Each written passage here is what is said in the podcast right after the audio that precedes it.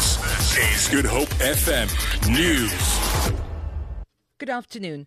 DA leader Mmusi Maimane has called on parliamentarians to support each other despite their party affiliations. He was addressing the media in Parliament after the DA instructed its lawyers to file papers in the Western Cape High Court to declare the presence of the SANDF on the parliamentary precinct unconstitutional.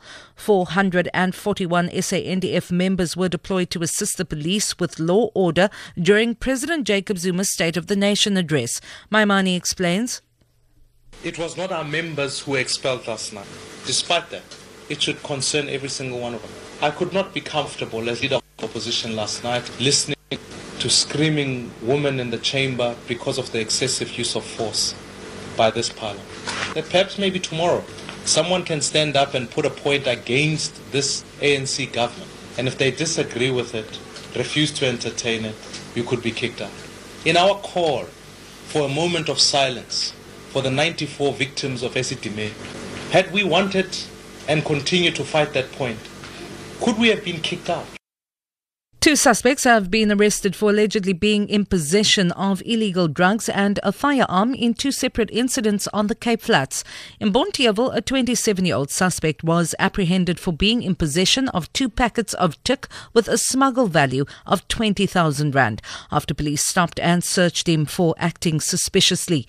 Another suspect, a 42 year old man, was arrested at a house in Elsie's River after police found an illegal firearm as well as various drugs to the value value of 6,000 Rand on the premises following a tip off. Both suspects are due to appear in the Bishop Lavis court once they have been charged.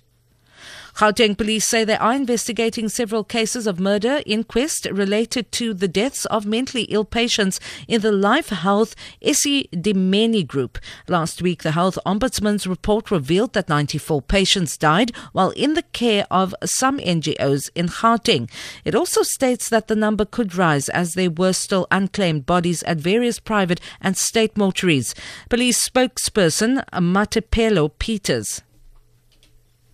The police are aware of the possibility that there could be more unclaimed bodies related to the psychiatric patient's death debacle. Therefore, we are consulting with our legal department who are busy scrutinizing and perusing the health ombudsman's report to see if we're picking up on any elements of criminality that needs to be investigated further. There were cases that were opened last year, but these cases were all inquest dockets. So in the light of this report, we are looking to see if there would be a need to revise the case.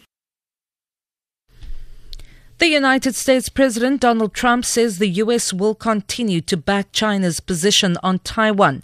He has avoided a major diplomatic row with Beijing and gone back on his previous statements. The BBC's Michael Bristow reports. Mr. Trump's turnaround came in his first telephone conversation with the Chinese President Xi Jinping.